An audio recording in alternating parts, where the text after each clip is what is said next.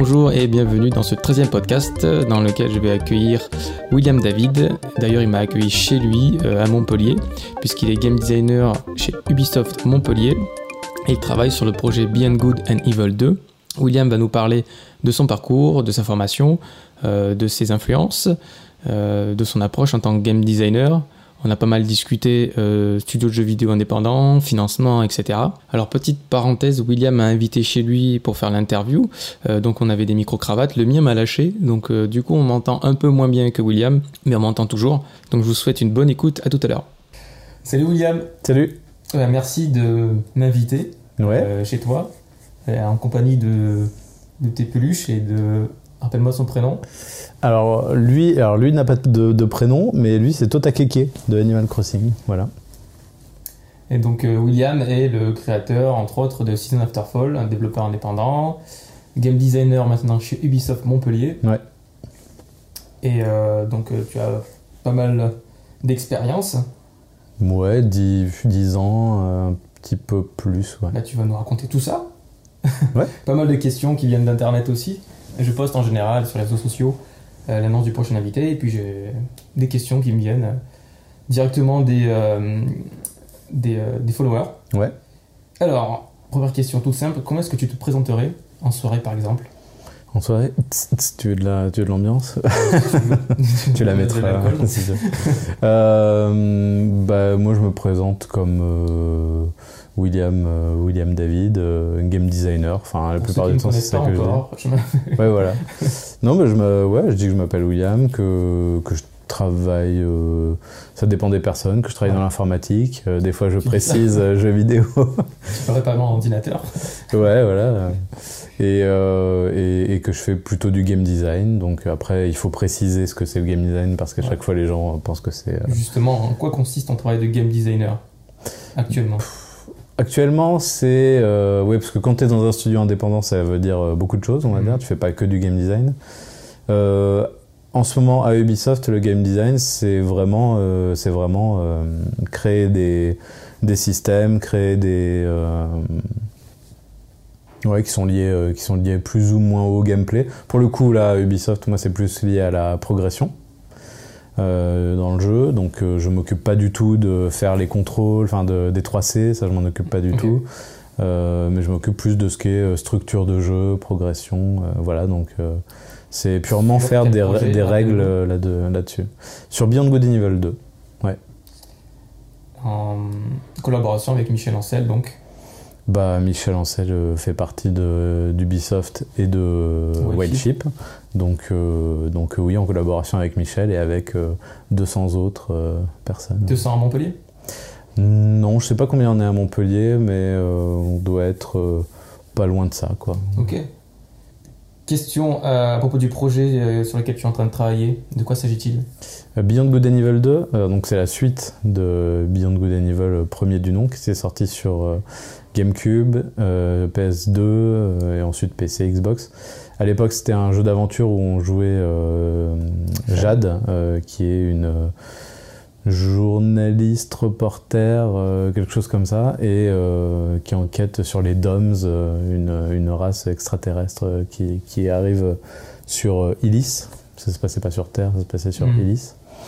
Et euh, donc il y avait pas mal d'investigations. De... En fait, pour moi, ça ressemblait un petit peu à un Zelda euh, à cette époque-là. Et euh, là, Beyond Good and Evil 2, euh, sans parler de tout ce qui est gameplay, euh, parce que je sais plus exactement ce qui a été dit sur le jeu, euh, mais on peut parler de, de la fantasy en tout cas. C'est tu joues vraiment dans un système solaire qui qui a plusieurs planètes et euh, qui était déjà une promesse de, de Beyond Good and Evil 1, mais ils n'avaient pas pu le, le faire malheureusement. Ok. Et donc tu, euh, tu la, la fantasy c'est vraiment euh, space pirate. Donc euh, tu vas jouer un pirate euh, de l'espace, tu vas faire tout ce qu'on attend d'un pirate de l'espace, et tu vas retrouver les, des personnages de, de Beyond Good and Evil, Jade, Paige Ouais. et beaucoup d'autres qu'on le a, qu'on a pu voir dans les trailers en 2018 et 2019, peut-être en D'ailleurs, 2017. Le premier épisode est sorti en quelle année? Euh, le premier épisode, oh je sais plus. J'étais euh, au lycée, je crois. Ah non, bah alors- J'étais au lycée ou en BTS, quelque chose comme ça, donc euh, il y a un petit moment. D'accord. Et, euh, et donc voilà, c'est plutôt pirate de l'espace et tu vas pouvoir jouer avec d'autres joueurs, donc c'est pas un jeu solo solo. Ok. Euh, voilà. Très C'est- bien. C'est un peu tout ce que je peux dire euh, pour donc, être sûr de pas dire de bêtises. Voilà. Ça va, ça va. Euh, donc, quelle est ta formation? Euh, formation, alors initialement c'est plutôt cinéma, enfin littéraire puis cinéma. Euh, moi je voulais vraiment devenir euh, réalisateur et euh, scénariste et, et monteur. Enfin en fait j'adorais tous ces, Mhm. tous ces aspects-là et je voulais vraiment faire les trois si je travaillais dans le dans l'industrie du film. Et puis euh, j'ai bifurqué à un moment donné. En fait j'ai découvert le monde du travail en même temps que j'ai découvert, euh, euh, enfin que j'ai fait mes stages dans le cinéma. Et ça m'a paru un peu rude et un peu cruel. Donc du coup, j'ai vraiment bifurqué après, après ce BTS audiovisuel et je suis allé à Supinfo Game euh, pour euh, apprendre et découvrir ce que c'était réellement de faire du jeu vidéo. Donc, tu as suivi la formation Game Design en deux ans, c'est ça En deux ans, ouais, en cycle supérieur Tu uniquement. avais déjà un bac plus 2 au moins. Ouais, c'est exactement ça. Et c'était en quelle année? C'était en Oh, plus. 2006, non? C'était il y a un bon moment, ouais. Ouais, 2006. Ouais, 2006, quelque chose comme ça, ouais, Je crois que, 2006. euh, un peu le même euh, cursus euh, en- Ouais. au niveau des années. Ça doit être quelque chose comme ça, ouais. Ok. euh, alors donc après ta formation, quel est ton parcours pro? Alors après, euh, moi j'avais adoré In Memoriam euh, quand j'étais euh, en BTS, il me semble, ou au lycée, je sais plus. Et du coup, j'ai voulu faire absolument mon premier stage chez Lexis Numérique. Donc c'est ce que j'ai fait. Et ensuite, mon deuxième stage, je savais pas trop où le faire et euh, finalement j'ai dit bon bah je vais essayer Ubisoft.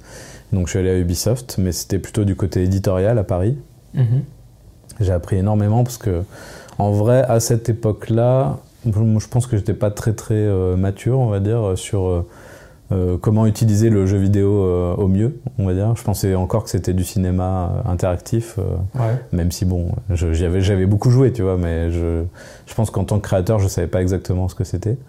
Et donc du coup, j'ai énormément appris à Ubisoft à cette époque-là, au service édito, qui maintenant doit s'appeler euh, bah, toujours édito, mais euh, les gens qui y travaillent sont des line designers, donc ils suivent, Ah, euh, voilà. Donc je faisais pas vraiment de jeux, je suivais les jeux et je leur donnais des conseils par rapport aux guidelines Ubisoft de, de l'époque. Mhm. Ensuite, je suis allé à Ubisoft Barcelone parce que je- ce que je voulais faire, c'était quand même vraiment créer les jeux. Je suis allé à Ubisoft Barcelone pendant quelques mois et ensuite, mon but, c'était vraiment d'aller à Montpellier. Donc, je suis allé à Ubisoft Montpellier euh, environ un an euh, et demi, euh, enfin un an après, après mon début. Et j'en suis parti en 2009. Ok. Et euh, pour créer ton studio de jeux indépendant? Ouais. Euh, en fait, à cette époque-là, à Montpellier, j'avais travaillé sur, sur un jeu qui n'est jamais sorti, qui avait été fait avec Frédéric. Euh, et puis ensuite, j'étais passé sur From Dust avec euh, Eric Chahi, qui est toujours à Montpellier d'ailleurs. Mhm. Euh, et euh, c'était super intéressant, mais j'étais pas fan de l'organisation. Et encore une fois, je pense que j'avais des choses à me prouver à moi-même, quoi. Et j'avais l'impression de ne pas pouvoir le faire à, à Ubisoft. Donc du coup, j'en suis parti en 2009 ouais, pour, euh, pour créer ma, ma propre boîte. Pas tout seul. Il y avait Guillaume Martin avec moi, un programmeur euh, que j'ai rencontré à Ubisoft, et on s'est dit qu'on allait faire un jeu euh, ensemble. D'accord. Donc, tu as eu ton parcours euh, de développeur indépendant. Ouais, Tu as créé ton studio. Ouais, donc on a créé Swing Swing Submarine en 2009. Euh, on a passé euh, un petit peu de temps tous les deux à... En fait, on voulait faire déjà Seasons After Fall à ce moment-là. Seasons After Fall, c'est un jeu avec un renard qui change les saisons. Il y en a pas mal d'autres euh, maintenant. C'est Goupil. Goupil, ouais, il a plein de petits noms. il en a un qui fait beaucoup rire les Québécois, en tout cas. Petite graine, voilà. Euh, et puis, euh, donc on a, on a créé Swing Swing en 2009 pour faire ce jeu-là, mais on n'a pas tout de suite réussi. On a passé un an à faire un prototype euh, très moche, on va dire, on va dire ce qui est, euh, mais qu'on avait quand même présenté à- au dernier festival du jeu vidéo qui a existé à, à Ah. Paris, Ouais, ouais. euh, où euh, là les, les enfants ont bien aimé, mais bon, c'est vrai que c'était quand même euh, pas très bien fini, on va dire. Et puis, bah, comme on venait de créer la boîte, on a tout de suite eu des, comment dire, beaucoup de, de choses à payer à l'État. des taxes et on n'avait pas d'argent du tout. En fait, on a créé la boîte avec quasiment zéro argent. Donc, du coup, ça nous a mis un petit, un petit coup de fouet ou un petit coup de pied dans, les fesses, si je puis dire. Et puis, on a créé comme ça en six mois Blocks That Matter, qui était un puzzle game avec un robot euh, qui peut. Euh, on s'inspirait de Minecraft et de Tetris. Et euh, en gros, tu jouais un robot qui pouvait récupérer des blocs de matière et les redisposer sous forme de pièces de Tetris. voilà. Ensuite, on a passé. Donc, ça, ça a été plutôt un succès. On était deux, plus le compositeur, Yann Vanderkrussen, plus Géraud Soulier, mhm. qui est devenu ensuite le graphiste de Seasons. Donc on était euh, entre 2 et 4 à, cette époque-là, en 2009, 2010. Euh, pardon. Euh, quand le jeu est sorti en 2011, on a essayé de faire autre chose. Moi, je voulais pas faire la suite de Blocks That Matter, donc on a, on a essayé d'autres prototypes, on a fait d'autres prototypes qui n'ont mené à pas grand-chose. Et au final, on a sorti en 2013, je crois, ou 2014, je me souviens plus, non, ça doit être 2013, Tetrobotenko, qui était la suite de Blocks That Matter. Euh, celui-là n'a pas très très bien fonctionné, même si je pense que c'est notre meilleur jeu. Euh, qui était toujours un puzzle. c'était plus puzzle même que le premier, euh, puisqu'il n'y avait plus de plateforme. Donc c'était complètement puzzle. Mm. Et, et, puis ensuite, on a, on a fait Seasons grâce à, au CNC, dont on avait eu une subvention, grâce aussi à, aux ventes de nos précédents jeux, et puis aussi grâce à Focus Home Interactive, euh, qui euh, a bien voulu euh, prendre le jeu en tant qu'éditeur et qui l'a aussi financé en partie. Donc ça, ça nous a mis un petit peu de temps quand même pour faire Seasons. Ouais, ouais, Et, et, je crois qu'on l'a sorti en 2000, 2016, quelque chose comme ça. 2015, 2016. Peut-être 2015, fin 2015, non Ouais, c'est loin déjà. Ouais, c'est marrant. Donc, pas, tout ça. donc voilà, c'est. Et entre Seasons et Ubisoft, ce qui s'est passé, c'est qu'avec une équipe euh, très réduite, on a essayé de faire d'autres, d'autres projets et puis on n'a pas réussi à les financer. Donc du coup, on, a arrêté euh, à ce moment-là. Donc la société, elle existe toujours, mais euh, on ne crée plus de jeux. Ok. Bah, à une époque, je voyais que vous dans le paysage francophone de développeurs indépendants. il y en avait d'autres quand même. ouais, ça se comptait sur les doigts de la main, j'ai l'impression. Nous, en fait, c'est nos, les gens qui nous ont vraiment donné envie c'est euh, les, les, gens de Make and Sleep qui avaient fait euh, Soul Bubble euh, à l'époque. Et puis, donc, que j'ai découvert dans Libération, tu vois, dans une page de Libération. Et du coup, ces gens-là, donc Olivier Lejade, pour ne pas le citer, a ensuite été le, tout premier créateur de site français de Global Game Jam, où je suis allé. Et là, euh, j'ai découvert euh, d'autres personnes. Alors, comment ils s'appellent? Bah, Il y avait Frédéric et. Euh, oh putain. Je sais plus comment il s'appelle. Johan. Sleep aussi Non, non, non. Frédéric et Johan. Est-ce que c'est Johan? J'espère que je n'écorche pas son nom, mais d'un studio parisien aussi. mais alors j'ai aussi complètement oublié. le Cortex, voilà, du studio Le Cortex qui nous ont pas mal épaulés. Et puis euh, un peu plus tard, on a aussi euh, fait la connaissance de, de Arkedo et de Pasta Games euh, et qui nous ont pas mal aidés aussi quand même à, à rentrer dans, dans, ce petit monde du, du, dev indé et, et, à nous donner des, des, bons conseils. Quoi. Ok, et donc après tu es revenu à Montpellier mm. pour, chez Ubisoft Ouais, bah là, je, nous, euh, la boîte était à Montpellier quand même, Swing Swing Submarine. Oui, après, euh, t'as pas beaucoup déménagé, j'imagine. Non, j'ai pas trop déménagé. Donc pourquoi Montpellier?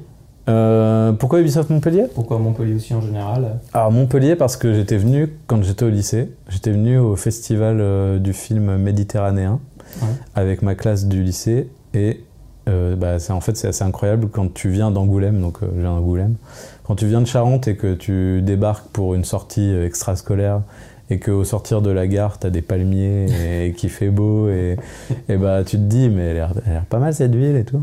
Et, c'est la première ville aussi où j'ai eu une cuite, donc euh, voilà, euh, quand j'étais au lycée. Donc euh, du coup, ça m'a laissé des très bons souvenirs et je me suis dit j'ai envie d'habiter ici. Et après, j'ai découvert que, que Ubisoft Montpellier existait et, qu'ils avaient fait des très bons jeux. Donc, Ça tombe bien. Tout s'est aligné parfaitement. Nickel. pourquoi est-ce que tu fais des jeux vidéo?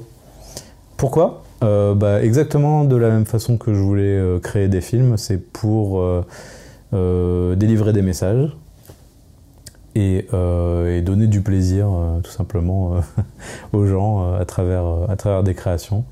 c'est pour ça qu'en ce moment, bah, je crée pas de jeu pour moi, parce que j'ai rien à dire en ce moment spécifiquement. Et, et, quand je suis à Ubisoft, bah, j'essaye quand même de dire des choses, mais bon, c'est un plus gros projet. Donc là, j'essaye pas de, de, dire trop de choses, on va dire. Je me mets plus du côté vraiment design et c'est vraiment faire les choses correctement. Alors je suis pas un très bon euh, théoricien du, game design, on va dire, donc je je sais pas bien l'expliquer ou quoi, mais là j'essaye vraiment d'être au service du, jeu et de faire mhm. en sorte que tout soit fait euh, correctement pour le plaisir du joueur, euh, pour l'accessibilité du joueur et en gros mon, mon leitmotiv de, depuis que je suis rentré à Ubisoft c'est vraiment accessible et, épique. Voilà, c'est ça que je veux, que je veux créer comme genre de jeu. D'ailleurs, quel est ton profil de game designer Profil euh, S'il y a des cases à cocher, tu dirais je suis narrative game designer, je suis... Euh, non, pas narrative. Euh, non, je suis game designer, j'aime bien créer des structures. Donc je suis pas un game designer qui va vraiment dans le détail ultime du gameplay. Voilà, je suis pas très gameplay, tu vois, on peut pas dire que je suis un gameplay designer par exemple. Je fais plus de, la, de la structure et donc c'est plus du haut niveau. Euh, je, je me nourris des intentions euh, du projet et j'essaye le plus possible de les retranscrire dans euh, la structure du jeu et dans les activités qu'il va y avoir. Mais moi, je design pas exactement à la seconde le jeu. C'est plus qu'est-ce qui se passe au fur et à mesure que, que tu joues. Le flow du, du jeu, c'est ça Bah ouais, c'est plutôt ça. Ouais, c'est la progression et les activités, mais pas mais pas le gameplay euh, en lui-même. Et je pense que c'est là où je suis le. Profil euh, un peu le level designer. Euh, bah, alors level design, j'en fais pas, j'en fais pas là. Et puis le level design à Ubisoft, c'est très spécifique. on crée des mondes avant tout et, mm. et, pas des niveaux comme on, comme on faisait avant ou comme on faisait dans le jeu indé. Par contre, avec euh, Tetrobotenko, avec Blocks That Matter et, Seasons, là, j'ai vraiment adoré faire du level design. Donc c'est. C'était des jeux level design. Euh, ouais, c'était complètement des jeux level design. Mais, euh, mais du coup, est-ce que je suis level designer? Je peux l'être, mais là, je le suis pas en ce moment. D'ailleurs, ça a été, comment dire, une, une, bonne chose que tu, que tu crées ton studio indépendant, que tu sortes un jeu pour, pour ton CV, par exemple? Pour le CV, euh, certes, mais c'était pas pour ça que, que, je le faisais. Quoi. Là, c'est sûr que quand je suis allé à Ubisoft Montpellier ou ailleurs, je pense que le fait d'avoir fait euh, créer un, et gérer euh, avec Guillaume un studio, bah, clairement, ça montre que j'en ai bavé et qu'on a sorti des jeux. Enfin, ça montre que j'ai connu un certain nombre de cycles de jeux et donc c'est ça le plus important en vrai. ouais, c'est ça le plus important, je pense, sur un CV, c'est de commencer et de finir des jeux parce que c'est la seule façon que tu as de, de comprendre tous les tenants et les aboutissants d'une production de jeu. Donc euh, ouais, sur le CV c'est cool. Euh, je sais que ça a aidé en tout cas pour, pour entrer à Ubisoft euh, à ce moment-là, il y a un an et demi. Mais par contre, ce qui a surtout aidé, c'est moi à, gagner en maturité, à me rendre compte de tout ce que ça voulait dire réellement de créer un jeu, parce que tant que j'ai pas été à Ubisoft, euh, à Swing Swing Submarine, au final, j'avais pas créé de jeu de A à Z. En fait, tu vois pas tous euh, les autres euh, secteurs, on va dire, de, chez Ubisoft. Ouais. Tu, tu sais pas comment ça se passe côté marketing, côté bah, retour des joueurs aussi. Il n'y a pas. Bah là, maintenant, je le sais. Il là, maintenant, la vision que tu as quand tu es développeur indépendant, tu as été confronté à tout, en fait. Ouais. aspect financement, les joueurs directement, mais les éditeurs aussi. Ouais. Ouais, carrément. Les, employés aussi, quand tu es, euh, es à la tête de ton studio, euh, tu emploies des gens, euh, tu, tu, tu, gères les ressources humaines. Ouais. Ouais, et puis c'est vrai que quand j'étais sorti de l'école ou, ou, même au tout début quand j'étais à Ubisoft, je pense que je savais pas ce que c'était que de parler avec un programmeur mm. ou de parler avec un artiste et de faire en sorte d'accorder de, de, les violons. Alors qu'à Swing Swing, bah, je l'ai découvert du, en plus euh, de la meilleure façon qu'il soit, parce que Guillaume était quand même quelqu'un de très sympa. Donc il m'a beaucoup. euh, voilà. Donc euh, il était bien gentil avec moi, il me faisait des petits outils maison et tout, c'était cool pour faire des niveaux. D'accord. Mais surtout, il n'était pas. comment dire C'était vraiment. Il était coulant, on va dire. Il était cool avec moi et, et, et quand euh, je disais quelque chose, il allait pas se braquer ou quoi. euh, donc euh, j'ai beaucoup appris. Ah, et- Le profil, c'est important. Il n'y a Ouais. pas que la- le talent. Ah non, Il faut bah, vraiment s'adapter euh, bah, le- genre de situation. pas le talent. Pour, équipes. le talent pour moi, c'est du travail. hein. C'est euh, les gens qui savent dessiner, euh, c'est parce qu'ils ont Mm. beaucoup dessiné et beaucoup appris en dessinant. Mais du, le talent, ouais, tu vois, ça, ça veut pas dire grand chose en soi. Et moi, je considère pas que j'ai un talent de quoi que ce soit en, en game design. Par contre, j'ai appris en, en faisant. Ouais. Ouais, T'aurais pas un peu le syndrome de l'imposteur euh, Non, non, non, pas du tout, parce que je, je sais ce qu'on a fait de bien et je sais ce qu'on a fait de pas bien, par exemple, à Ouais. Swing Swing. Mais, euh, mais je sais qu'on n'a rien fait de, de génialissime euh, non plus. Enfin, tu vois, il n'y a pas une histoire de, de talent inné qui est arrivé. Non, on a appris euh, en faisant. Et, euh, Mm. et pour moi, c'est presque le plus. Enfin, comment dire C'est le plus important, quoi. C'est de- c'est d'apprendre de ses propres expériences. Enfin, c'est ce que tout le monde fait. Le talent, c'est vrai que, que moi, pour moi, ça, ça n'existe pas euh, Mm. euh, tel qu'on se l'imagine. quoi. Le talent qui vient, arrive d'un coup Non, sur ouais. toi et qui. C'est pas un don. C'est pas un don, voilà, c'est ça. Donc, euh, donc ouais. Mais pas le syndrome de l'imposteur, pas du tout. Ok. Quel est le moment le plus dur quand on développe un jeu vidéo indépendant, par exemple? Est-ce que tu as connu une période euh, un moment qui, qui était marquant euh, lors du développement de Season, par exemple Bah, les moments les plus compliqués, je pense, sur tous nos jeux, ça a été la fin du jeu. Euh, comment finir le jeu et, et être à, à temps pour le sortir, tu vois, alors qu'il n'y a plus d'argent ou Ouais. quoi. Euh, bon, ça, c'est une chose, mais il y a aussi comment finir le jeu et, et comment s'arrêter. Euh, mais il y a quand même eu un petit truc chez Swing Swing, c'est qu'à chaque fois qu'on a dû finir un jeu, il s'est toujours passé une merde. Euh, en gros, Blocks That Matter, on l'a fini. euh, alors que les escaliers de mon appartement à l'époque s'étaient écroulés et nous on Ouais. travaillait chez moi. Euh, donc j'ai dû déménager, ou plutôt j'ai dû aller habiter ailleurs, puis trouver un logement, alors qu'on était en train de finir le jeu. C'est Guillaume qui l'a fini, en gros. Le, le jeu, le dernier mois, c'est Guillaume qui l'a fait. Tetrobot, on... ça s'est pas passé exactement de la même façon, mais mine de rien, il y a un moment donné où euh, Guillaume a aussi pris euh, pas mal de, de comment dire, bah de responsabilités euh, sur le jeu pour, euh, pour le finir et le sortir. Je pense qu'on manquait d'argent à ce moment-là, je suis plus sûr. Ouais. Par contre, euh, Seasons, ça c'est sûr, ça a été l'enfer, surtout pour Guillaume, puisque encore une fois, euh, là on avait quasiment plus, plus personne, on n'avait plus d'argent non plus en fait, euh, donc euh, on n'avait plus personne puisqu'on pouvait plus payer du tout.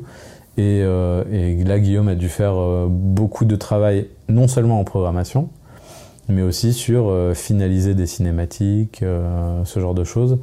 Et je sais que ça a été très très éprouvant. Donc pour moi, ça a été ces moments-là les plus difficiles. Euh, tous les autres qui se sont passés avant, trouver des financements, évidemment c'est dur, mais voilà. Euh, quand tu es en pré-prod et que tu sais pas exactement ce que tu veux faire comme jeu, c'est très sympa, mais aussi très, très difficile à vivre. Mais ça, ça a jamais été aussi difficile que quand on a dû sortir le jeu, que le jeu il est fini et que tu le lances, et là c'est presque, presque l'enfer Euh, sur Terre, parce qu'en gros tu crois que tu as fini et c'est pas du tout fini. Il faut encore Ah, dire, continuer à 90%, enlever des bugs, ouais, voilà, il y a ça. 90%. Il y a ça, et puis à enlever les bugs et tout, et, et, quand- et- et voir que ça ne marche pas comme tu le voulais. Ça, c'est très très compliqué, je trouve. C'est très très compliqué. fois, Psychologiquement, c'est dur, euh, de justement montrer ton jeu à des gens ou des développeurs et, euh, et de se dire putain s'ils remarquent euh, un bug je vais devoir retravailler dessus me repencher dessus alors que j'ai plus envie en fait Ouais. enfin, je, je pensais que le jeu fonctionnait mais en fait non ils vont trouver des trucs et il va falloir bosser dessus quoi mais le polishing c'est c'est important et Ouais. malheureusement euh, on est obligé de passer par cette case là quoi Ouais, bah nous on l'a jamais, euh, on l'a jamais fait suffisamment longtemps, je pense, sur nos jeux. d'ailleurs je vais rajouter la question à propos de la motivation Mhm. Comment est-ce que, comment est-ce que tu trouves justement cette motivation euh, euh, quand tu rencontres ce genre de, de problème? Bah, C'est par rapport à l'intention de base hein, que je disais tout à l'heure. Euh, vu que j'ai un message, enfin, ou des messages à délivrer et que j'ai vraiment envie euh, de le sortir, enfin, tu, tu vois, que ça, Ouais. sorte de, que ça sorte de nous et que ça aille dans, dans la nature, on va Ouais. dire. euh, bah, c'est ça qui me motive en fait. Je peux pas m'arrêter tant que ça c'est pas sorti parce que c'est un peu comme un soulagement si je puis dire. C'est euh, il faut le faire temps, en fait. trop d'argent pour laisser tomber ou? Même pas. Enfin ouais peut-être qu'à ce moment peut-être qu'à ce moment-là c'est ce que tu sommeil dites allez peut-être qu'à ce, peut-être qu'à ce moment-là c'est ce que tu te dis. Euh, au fond de toi-même, genre ah j'ai passé du temps et de l'argent, mais ça n'a jamais été une question de temps ou d'argent. euh, ça a été toujours une question de euh, ce jeu-là. Je veux absolument le Ouais. sortir, quoi. Je, je, je veux qu'il soit dans la nature et qu'il ne m'appartienne plus. Bon, ça c'est facile à, à dire d'un point de vue rétrospectif, hein. mais, mais au final c'est c'est- c'est ce que je pense qui, qui nous motivait le plus. Ok. Euh, D'ailleurs, au début du, des, des projets de Swing Swing Submarine, comment est-ce que vous, avez- vous êtes financé? Au tout début, euh, on s- Ouais, on est parti d'Ubisoft. On s'est pas financé du tout, ou alors si, mais à travers euh, le chômage. Ouais. Puis ensuite, euh, pour moi, le RSA. Guillaume n'avait pas eu droit au RSA, donc il a dû puiser sur, ses, Mhm. sur son épargne personnelle. Moi, j'avais pas d'épargne, donc je risquais pas d'aller puiser dedans. Mais j'ai réussi à avoir le RSA pendant quelques mois, et euh, c'est comme ça qu'on s'est qu'on s'est euh, financé. Donc euh, très très amateur. C'était long, très, très, justement, le laps de temps entre le moment où vous hmm. lancé et le moment où vous avez commencé à gagner de l'argent? Ben ouais, ça a dû faire un bon un bon un an et demi, deux, deux ans, ouais. Ok, quand même. Ouais. Donc, euh, manger des pâtes pendant deux ans, quasiment? Ouais, et puis certaines fois pire que ça, du pain de mie, euh, juste. euh, certains mois c'était C'est c'est compliqué. des sacrifices, en fait. Ouais, ça, euh, et- et heureusement ça n'a pas duré longtemps, mais euh, oui, oui, les pâtes et des trucs comme ça. Vous étiez motivé, donc j'imagine que vous voulez absolument créer des jeux et Bah, faisait ouais. partie, en quelque sorte. Je pense que ça, ce, ce moment-là où ça a été le plus dur, c'est justement quand, euh, quand on a fini euh, Blogs That Matter. Je me souviens que j'étais dans cet appartement précis, enfin, enfin, pas cet appartement-là, ouais. l'appartement de l'époque précisément, et c'est là où j'avais le plus de mal à, à joindre les deux bouts. Une fois que le jeu était sorti, euh, grâce à plein de circonstances, un concours euh, Microsoft euh, XNA ainsi que Humble Bundle à cette Ouais. époque-là, Ouais, d'ailleurs, je l'ai retrouvé par hasard. Bah, En fait, on a eu de la chance, on était en bundle avec euh, Binding of Isaac et avec. Voxatron, qui était un super euh, jeu qui est jamais vraiment sorti, enfin qui est toujours resté un peu en, en early access. Euh, ça n'existait pas, je crois, l'early access à cette époque-là, mais euh, bah, ces deux jeux-là nous ont vachement aidé avec le Humble Indie Bundle pour gagner des sous. Et, du coup, là, ça nous a déjà enlevé pas mal une, une épine du pied. ouais. Ouais, Il y a une part de hasard, finalement. Enfin, Ah, mais totalement. de circonstances. Ah bien sûr. Bah c'est simple. De euh, euh, de... Ouais c'est simple. Euh, euh, Blogs That Matter ça a bien fonctionné parce qu'on était peu et parce que euh, c'était la bonne époque pour percer on va dire euh, dans le jeu indé. Mhm. C'était encore possible. Et c'est pour ça que Tetrobot n'a pas fonctionné quand on l'a sorti deux ans plus tard je crois ou deux ans et demi plus tard. La suite de Blogs That Matter n'a pas fonctionné parce que on, nous on était dans le même schéma de pensée mais euh, le marché avait déjà changé. Ouais. Donc c'était déjà même quasiment plus possible de gagner euh, la somme qu'on avait gagnée avec Blogs Matter avec un autre indie bundle, tu vois. On a réussi à aller dans un indie bundle, mais c'était déjà plus dur pour entrer. Euh, et en même temps, les bundles donnaient moins d'argent. Je crois qu'on Ah ouais. gagnait moitié moins d'argent avec un jeu, voilà. Donc donc c'est pour ça que ça a mal fonctionné. Et donc de la chance, euh, oui, totalement. ça, ça fait partie du, ça fait partie de l'équation. Ouais, c'est vrai. Et euh, donc, on a parlé des moins bons moments Ouais. en développant un jeu vidéo. Est-ce que tu as vraiment un meilleur moment, enfin, ton meilleur moment euh, quand t'as- Un développer, euh. seul, un seul, ce serait compliqué quand même. Le meilleur moment que tu apprécies particulièrement ouais. Je sais pas, à la sortie du jeu, au moment Non, pas la sortie le- du jeu. design document, euh, Pas la sortie du jeu, mais c'est le moment. euh, tu vois les joueurs euh, tester le jeu, je sais pas. Ça, c'est agréable, c'est en même temps très très frustrant parce que tu ne peux rien dire et tu, tu es obligé de, de voir le jeu s'effondrer sur lui-même en direct. Euh, je crois que j'ai beaucoup aimé quand même les moments de rencontre dans les salons, discuter avec, avec les indés, aller à la Gamescom, c'est vraiment un, un moment que, que j'adorais. voilà. Rencontrer tout, bah, toutes les personnes que j'ai citées euh, euh, au début, euh, donc Pasta Games, Arcado, le Cortex, Make and Sleep, tout ça c'était vraiment cool. On a, fait, on a eu des très bons moments avec la Global Game Jam aussi, parce qu'au début on, on y participait, après on a aidé à la à l'organiser sur Paris avec euh, Isar Digital. Donc tous ces moments-là étaient vraiment très cool. Euh, je pense que le meilleur moment, c'est quand même le moment où on a créé euh, Blogs That Matter, puisque on était chez nous, dans un petit salon, enfin non, non c'était un grand salon, mais dans un salon euh, avec juste nos duvets parce qu'on voulait pas payer le chauffage, Euh, donc on travaillait dans nos duvets et le jeu est venu, l'envie, l'intention et le jeu sont tout est venu d'un coup en très très peu de mois. Et aujourd'hui encore, je garde un très très bon souvenir de ça parce que j'ai eu l'impression qu'on était, on savait ce qu'on faisait sans vraiment le savoir, mais ça, coulait de source.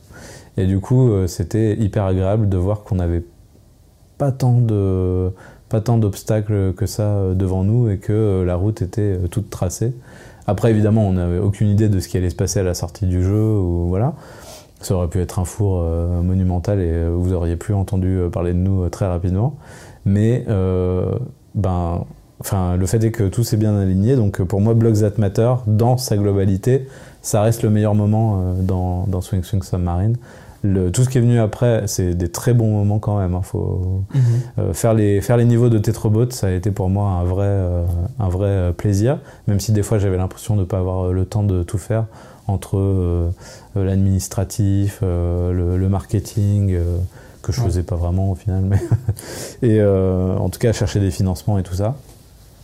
Mais, euh, mais ouais, et Seasons aussi, ça a été euh, tellement bien de. En fait, moi j'adore la musique. C'est pour ça que le, le studio aussi, euh, c'est une des raisons pour lesquelles le studio s'appelle Swing Swing Submarine. C'est qu'il y a beaucoup de musicalité dans, dans le nom du studio. Et, et pour moi, travailler avec Yann, Yann sur tous nos projets et ensuite pouvoir travailler avec des doubleurs sur euh, Seasons. Euh, on avait déjà travaillé un petit peu sur du doublage sur un trailer de Tetrobot. Euh, pour moi, ça a été aussi des, des moments incroyables. C'est tu sais, c'est un peu revenir, euh, revenir sur du cinéma, ouais, voilà. Essayer de remettre un peu de cinéma dans le jeu vidéo, mais pas pour dénaturer le jeu vidéo, mais pour le, le magnifier, on va dire. Sublimer, ouais. Très bien, intéressant. Euh, As-tu des conseils à donner aux personnes qui veulent monter un studio de jeux vidéo indépendant? Bah, Aujourd'hui, ce serait dur de donner des conseils, euh, honnêtement. Euh, je pense que même si ça fait que deux ans que j'ai arrêté de travailler en indépendant, je pense que je suis déjà plus à la page, totalement. Mais bon, les conseils que je donnais à l'époque, euh, j'imagine, sont toujours pas totalement fous, pas totalement idiots. C'est quand même de voir relativement petit à la base et, et- et- d'itérer euh, d'itérer énormément. C'est le, le pire, je pense, c'est vraiment d'avoir une grosse idée et ensuite d'être obligé de, de couper euh, dedans et parce que en fait euh, c'est trop gros pour toi-même. Euh, et donc ça c'est assez euh, frustrant. C'est si possible, c'est bien de vraiment se partir sur le minimum, euh, le, le jeu minimum que tu veux faire et ensuite lui rajouter des, des choses si vraiment il y a besoin de rajouter. Mais ça c'est quand même pour le pour l'esprit, c'est quand même euh, pour rester serein, on va dire, c'est Mhm. c'est mieux de partir sur très très simple. Et euh, toi tu peux peut-être, euh, enfin voilà, toi tu as fait des, des jeux. comment t'as fait d'ailleurs? Enfin, excuse-moi, je te, je te pose des questions du coup, mais, C'est toi mais ça m'intéresse. non, mais ça m'intéresse. Toi, est-ce que tu, tu voyais grand dès, dès que tu faisais un jeu ou pas? Mm, bah, je voyais toujours un jeu qui essaie de se coller au marché, mais qui essaie de d'innover en quelque sorte. Ouais. Donc je testais des petits concepts. Souvent c'était des prototypes faits en deux semaines, un mois quoi. Ouais. Et euh, je voyais si ça prenait. Puis à partir de là, euh, j'itérais. Et euh, je faisais des, de nouveaux épisodes avec les mêmes mécaniques par exemple.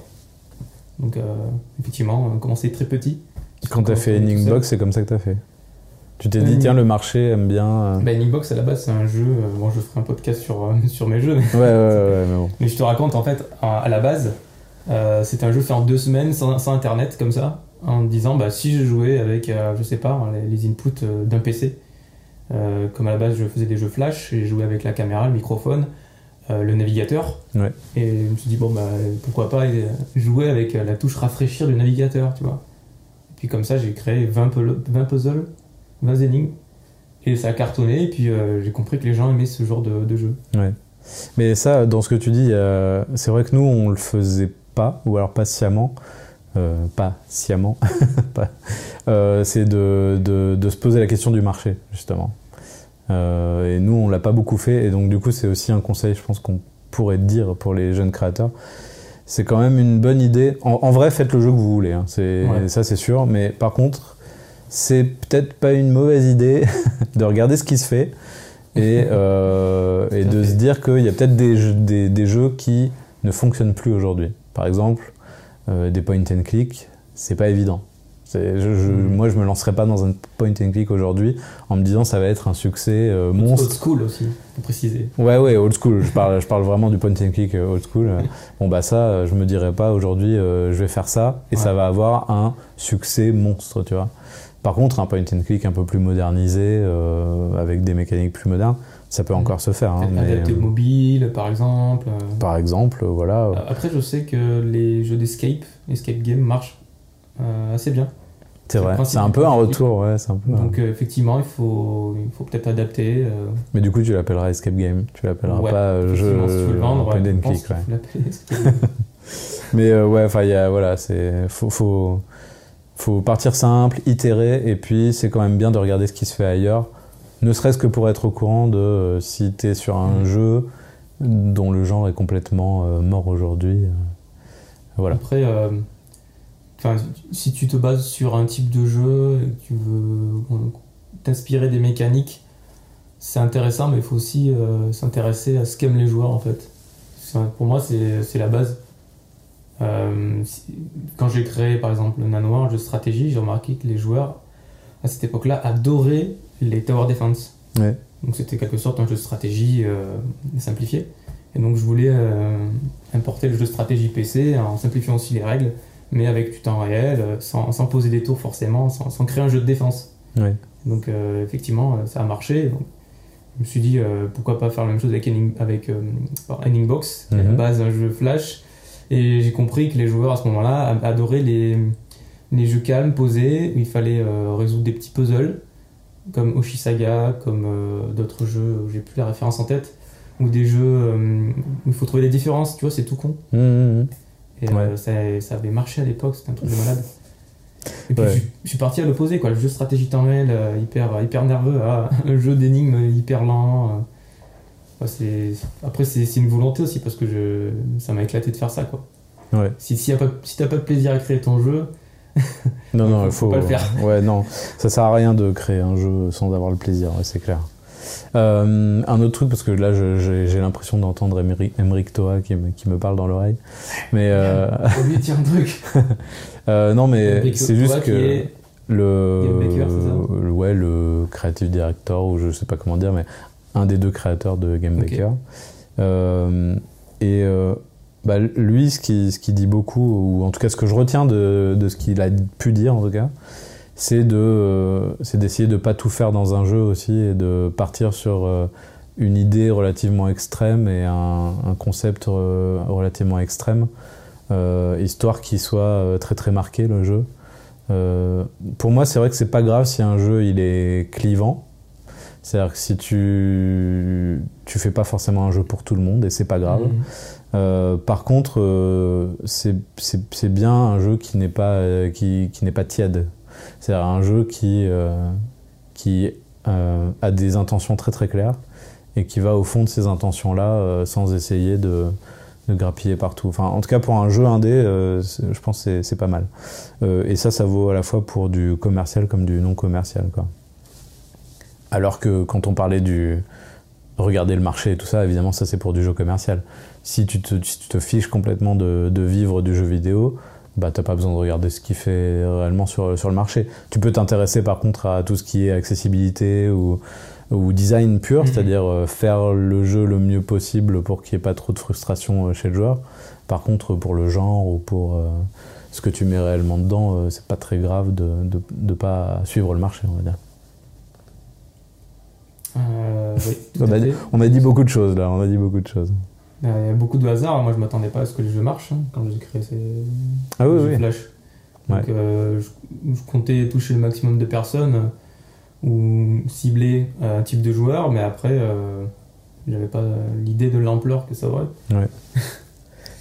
Le part de hasard encore. Et d'ailleurs, j'ai vu que tu avais tweeté il y a pas longtemps ce jeu là qui reprend euh, Ah, le, le- la. DA de Cuphead. Alors La ça, DA, par contre, gameplay. ouais, ça, ça va trop loin. là, Tu vois, d'après moi, c'est pas une bonne idée de faire ça. C'est pas une très très bonne idée de faire ça.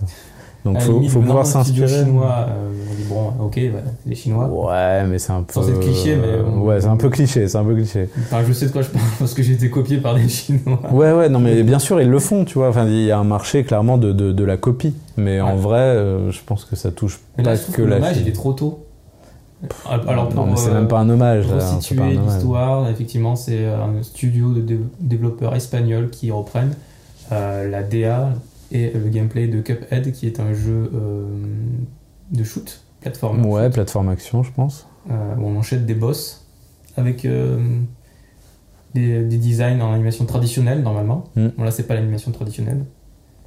Euh, ça reprend le style des années. Des dessins animés, des années 20, je crois. Ah, je sais plus exactement Bref. quelle année, mais oui, des Voilà, vieux dessins euh, animés. Du coup, ils ont repris exactement la même formule et Et ça se voit.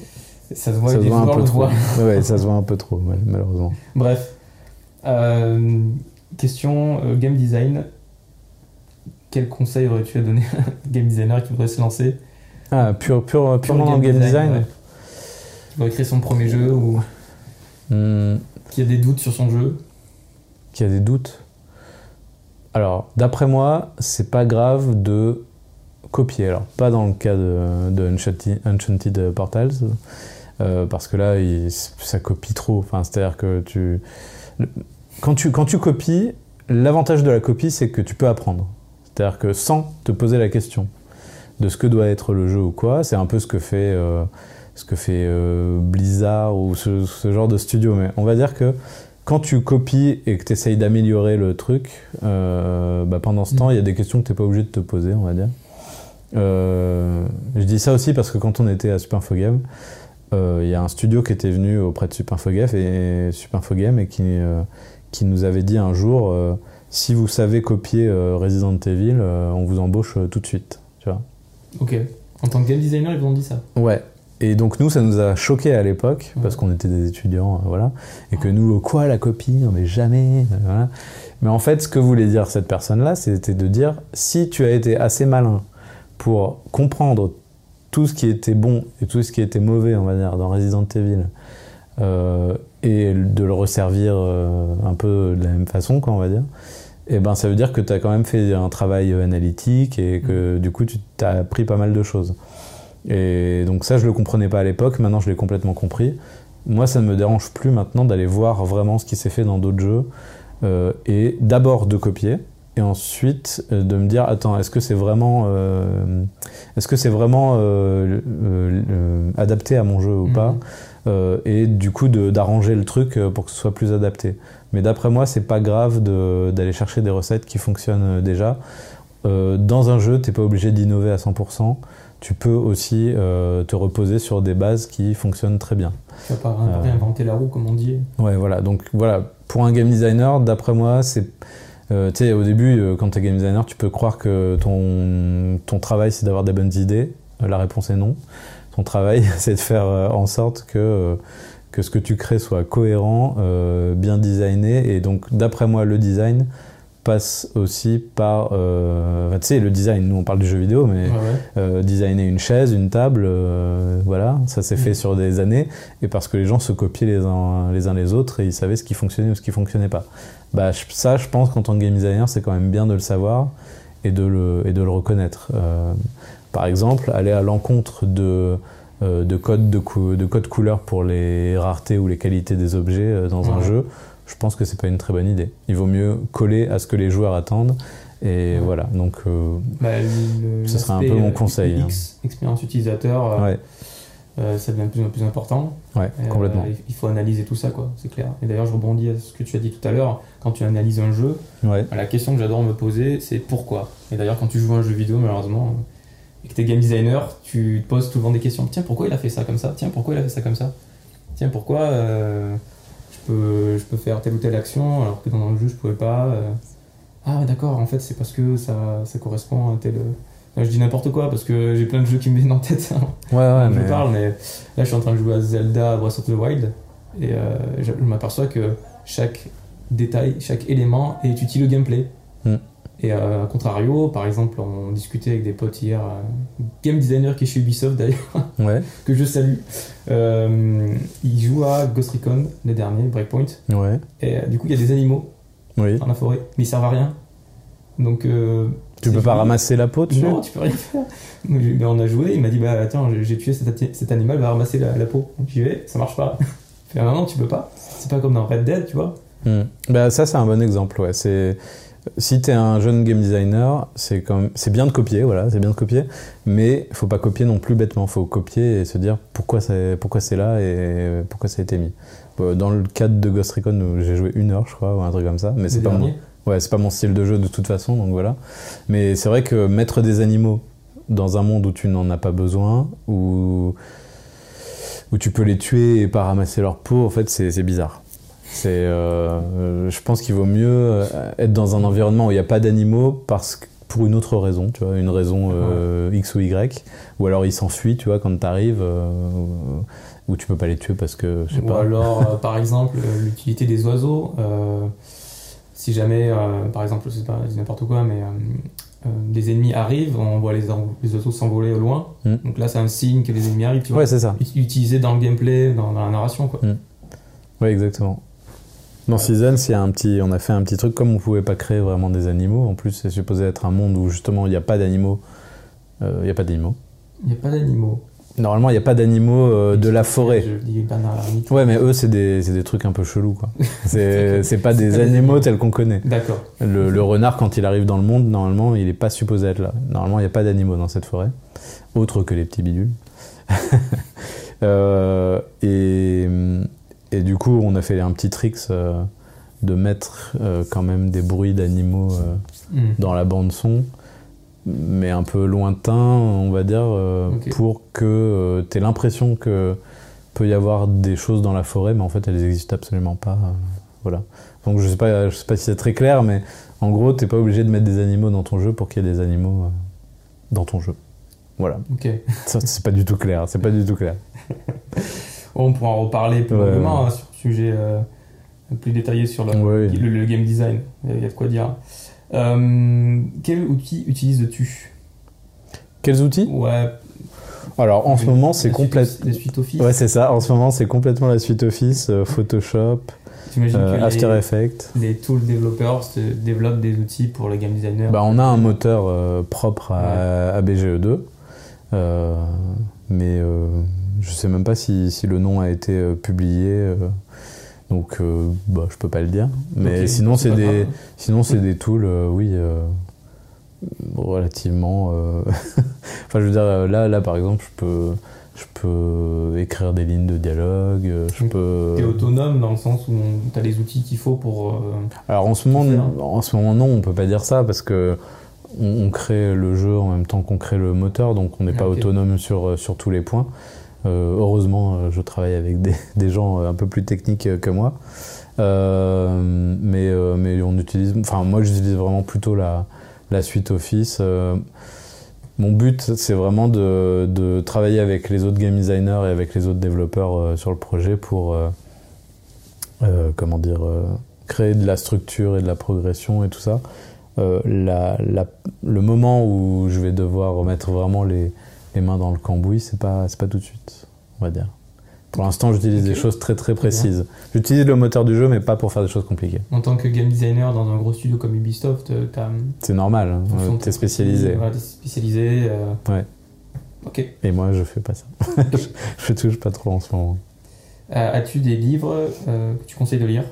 Ah bah oui. orienté game design, orienté, Attends, euh, je où est-ce qu'ils sont mes livres Je sais pas. Ah, orienté game design? Orienté euh, jeux vidéo, Euh, création, euh, Orienté. Alors, j'en- justement, j'en ai pas, li- pas lu beaucoup des, des livres euh, sur le game design.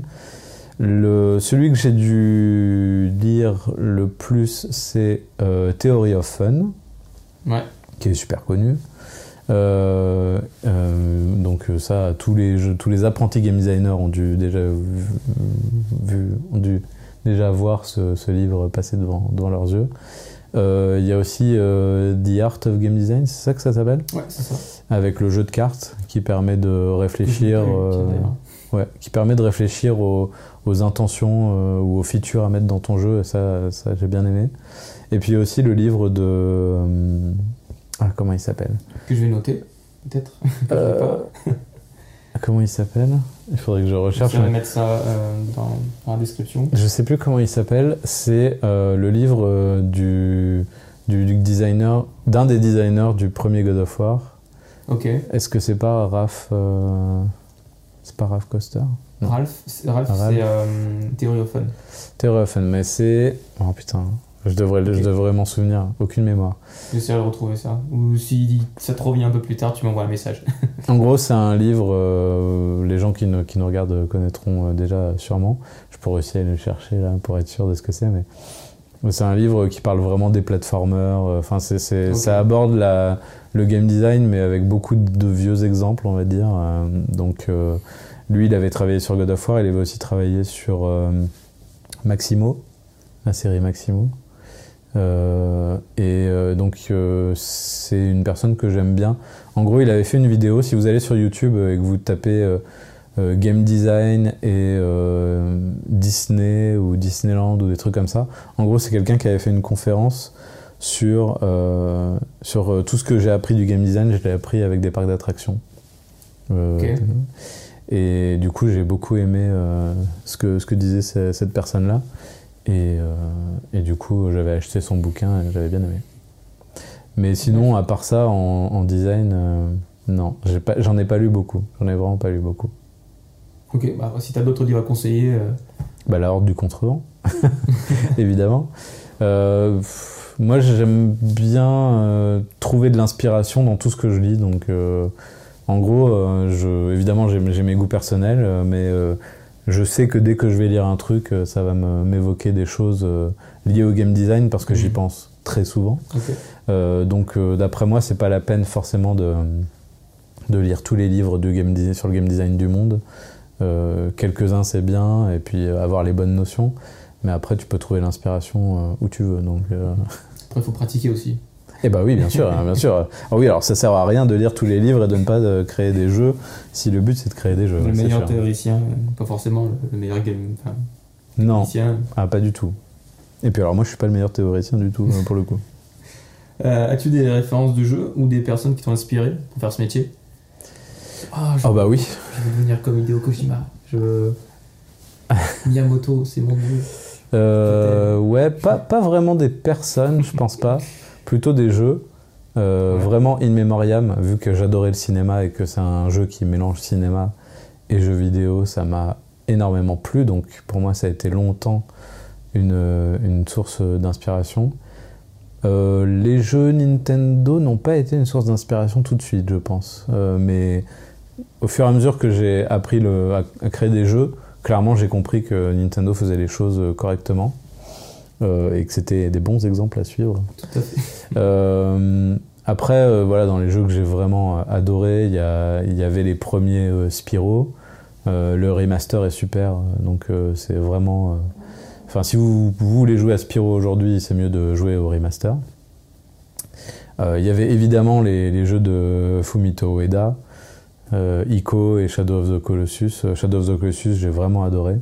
Super. Euh, pour tout ce qui est ambiance, mais aussi euh, pas de dialogue. euh, voilà. La narration par le gameplay, Ouais. par Exactement.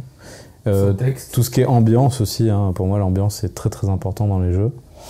Animal Crossing ou d'autres d'autres jeux qu'on a pu voir sur les plateformes Nintendo comme Chibi Robo par exemple m'ont beaucoup influencé aussi. Chibi Robo, c'est intéressant parce que c'est un, c'est un platformer un peu monde ouvert dans une maison. Et euh, tu aides à. enfin, tu aides une famille à se sentir bien. Tu un robot de maison, quoi, un robot miniature de maison. Et euh, il y a des thèmes hyper, euh, hyper adultes dedans, alors que pourtant c'est super coloré. Euh, dès que tu marches sur la moquette, ça fait des petits bruits de pas, comme ça. Enfin, tout est très sonorisé et très musicali- musical, euh, musicalisé, je sais pas si ça se dit. Euh, mais ça, donc, ça a beaucoup, beaucoup euh, influencé les jeux, les jeux que j'ai faits. Tetris a beaucoup influencé aussi, évidemment. Ouais, Zelda, Wind Waker par exemple. Wind Waker, c'est Mm. mon préféré parce qu'il y a vraiment cette espèce de, de perte sur l'océan, perte de repères, et il faut vraiment explorer quoi. Il faut vraiment, vraiment explorer. Euh, Myst aussi, tiens, si on parle d'exploration, là pour le coup, c'est du vieux point and click. Euh, et les Chevaliers de Baphomet, enfin, c'est Mhm. deux jeux très différents, mais euh, j'aime vraiment beaucoup explorer et, et résoudre des, des énigmes, donc ça se voit un peu dans les jeux de Swing Swing Submarine, je pense.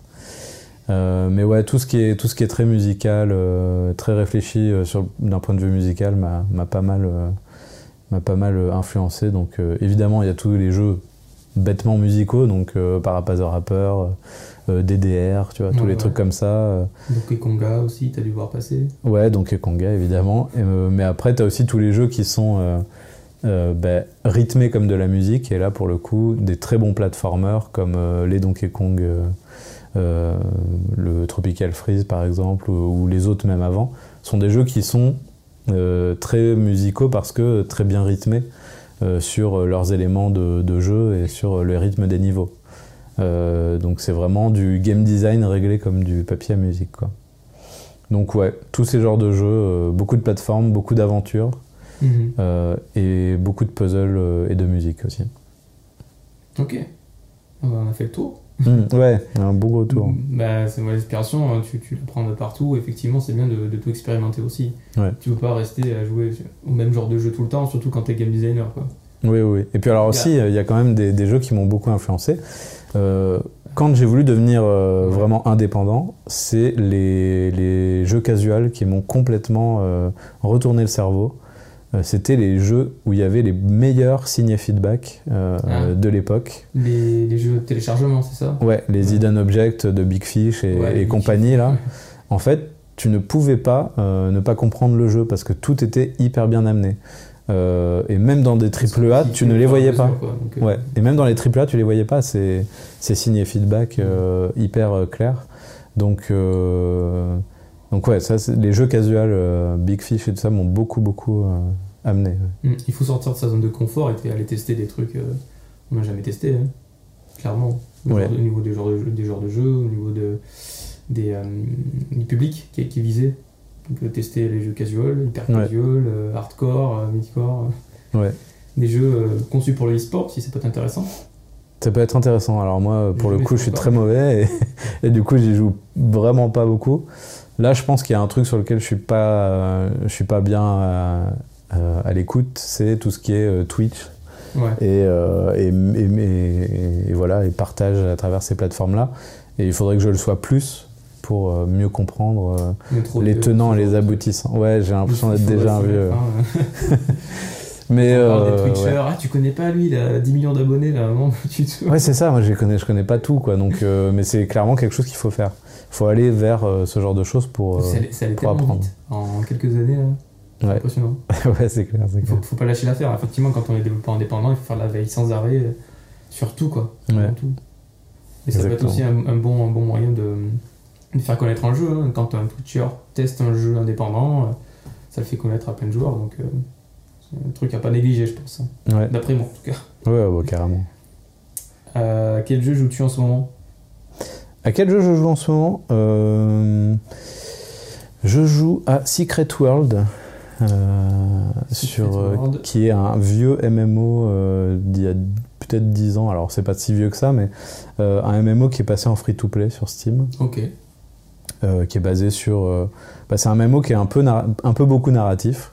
Avec beaucoup de conspiration. En fait, au début, tu choisis si tu veux être Illuminati, Templier ou je sais plus quoi d'autre, une, une, une, faction plus mafia chinoise, un truc comme ça. et donc, c'est très intéressant parce que c'est vraiment un MMO pas comme, pas comme World of Warcraft, quoi, on va dire. Mhm. Euh, un, MMO qui joue sur des choses très différentes euh, euh, que, que WoW, par exemple. Et WoW qui est un de, un de mes jeux favoris, quand même. donc je joue à ça en ce moment. J'essaye de jouer un petit peu à Red Dead Online pour voir ce que c'est exactement. Parce que je, quand Red Dead 2 est sorti, ça m'a vraiment déplu pour le solo. Parce que je le trouvais trop, trop lent, trop mou, et c'est parce que à ça que je voulais jouer à ce moment-là. Mais là, j'essaye de m'y remettre un petit peu. Je joue aussi un peu à Assassin's Creed. En fait, je regarde dans ces directions parce qu'il y, a, y a les jeux. La ludothèque. Ouais, voilà. Euh, Assassin's Creed Odyssey euh, pour le, tout ce qui est Discovery Tour, sur, euh, sur en apprendre plus sur la Grèce antique et tout ça. Et puis, voilà, c'est déjà pas mal. Là, j'ai reçu Resident Evil 2, donc un jour peut-être je commencerai, mais en fait je crois que j'achète plus de jeux que je, que je n'en joue. Euh, j'ai joué pas. les jeux Ubisoft. Euh, ouais. Il euh, y a de quoi faire dans les mondes ouverts. ah bah oui, oui, ça dure longtemps. Et puis bah, Assassin, heures, 40 heures, Assassin pour le coup, il tient bien depuis un an. Il y a eu pas mal de mises à jour et de, et trucs plutôt cool. Donc moi j'aimais pas Assassin. En, en, vrai, j'ai jamais vraiment aimé Assassin du début parce que je trouvais ça trop lent, trop, euh, trop dirigiste et tout ça. Et puis euh, maintenant, euh, je trouve qu'ils sont arrivés à une super, une super formule. Mhm. Enfin, ça fonctionne vraiment bien, même si ça s'est un peu éloigné évidemment de, du début, mais j'aime bien le, le, dernier Assassin, le Odyssey. je dis pas ça parce que je suis à Ubi, hein. je, suis libre de dire ce que j'aime ou ce que j'aime pas, mais euh, heureusement.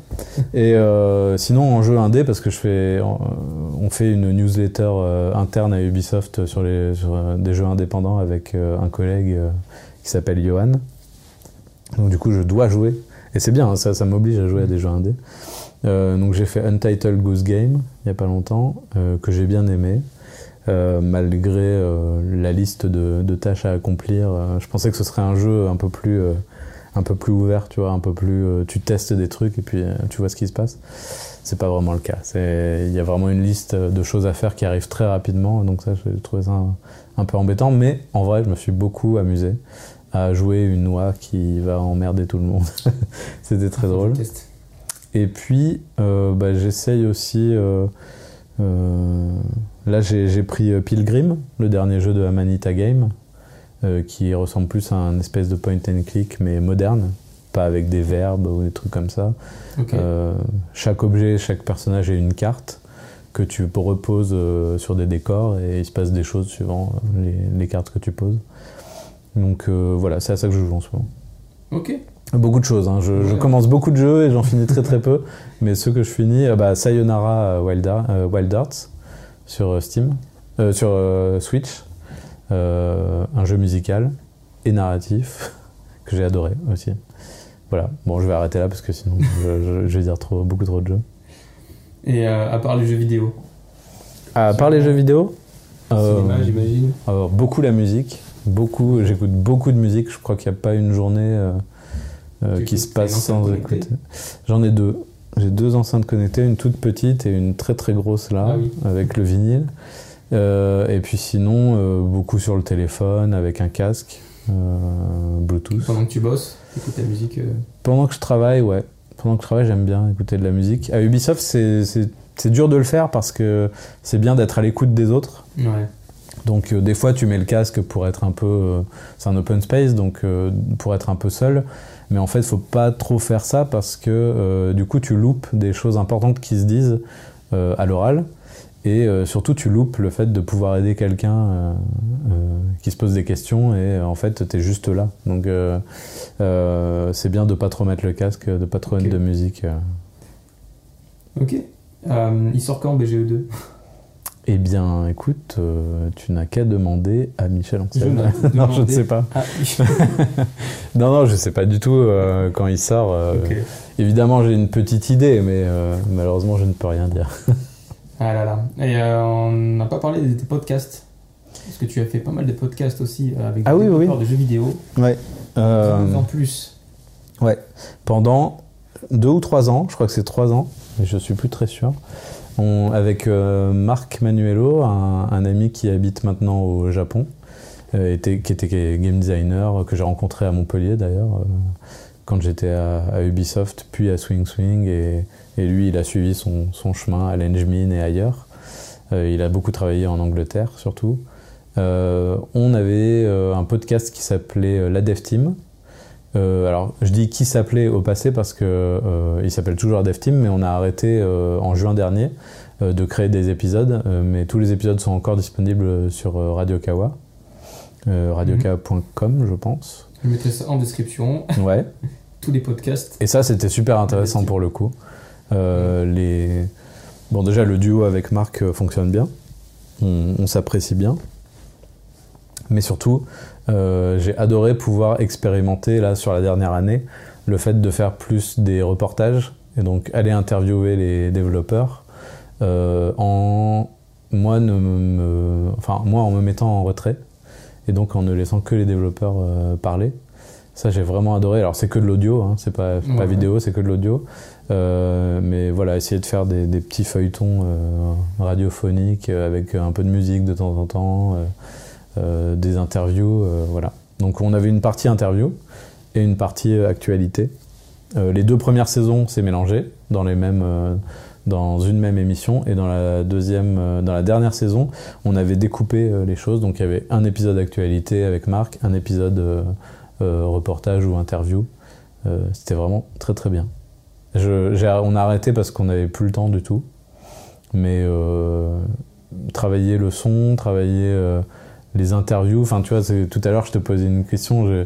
J'avais trop envie que ça, que ça parte en interview de toi, en fait, parce que je trouve ça intéressant de, de parler entre développeurs et de, et de partager ça. euh, Ouais. donc, euh, Après, oui, tu étais libre de le faire. hein, de- Ouais, ouais, mais bon, voilà, euh, on, on le refera avec, avec plaisir en inversant les rôles, du coup. mais ouais, ça, ça, ça, ça me plaît énormément. Yes, bah, c'est vrai qu'on apprend pas mal de choses euh, en discutant, en partageant Mhm. euh, des points de vue aussi. Euh, bah écoute, merci. Merci à toi. Merci.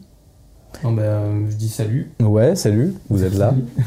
Et, euh, et puis, ben ouais, on se reparlera du coup, peut-être on échangera les rôles. Pourquoi pas Écoute, Ouais. il y a de quoi dire. hein. Voilà, Il y a plein de questions qui viennent en tête. parce qu'on a, on a parlé beaucoup de toi, de ton approche. Euh, il y a aussi euh, plein de questions que les développeurs se posent, euh, surtout les débutants. Est-ce que je vais gagner de l'argent avec mon jeu vidéo? Est-ce que, est-ce que je dois travailler euh, 60 heures par semaine dans un studio pour, euh, pour être euh, embauché en CDI plus tard? Ouais. de trucs qui reviennent assez souvent. Voilà, c'est des sujets moins fun, on va dire, mais Moins fun, mais qui sont super importants. ouais. ouais. Qui sont super importants. après, euh, on a chacun notre, notre expérience, notre mot à dire dessus. Donc, je pense que ça pourrait faire l'objet d'un podcast particulier, euh, Ouais, carrément. euh, limite euh, pas forcément à deux, deux personnes, tu vois. Petite table Yes. ronde. Bon, bah, ciao. Salut Merci, merci, William. Ouais, merci. Merci d'avoir écouté ce podcast. N'hésitez pas à mettre euh, des commentaires, des suggestions euh, sur le fond, la forme et sur les prochaines personnes que vous voulez que j'interviewe euh, dans, ce podcast. Et bien sûr, si vous voulez en connaître davantage sur la création de jeux vidéo, comment devenir développeur indépendant par exemple, ou comment financer un projet, n'hésitez pas à faire un tour sur mon blog videogamecreation.fr. Sur ce, je vous dis bon dev et à bientôt pour un prochain podcast.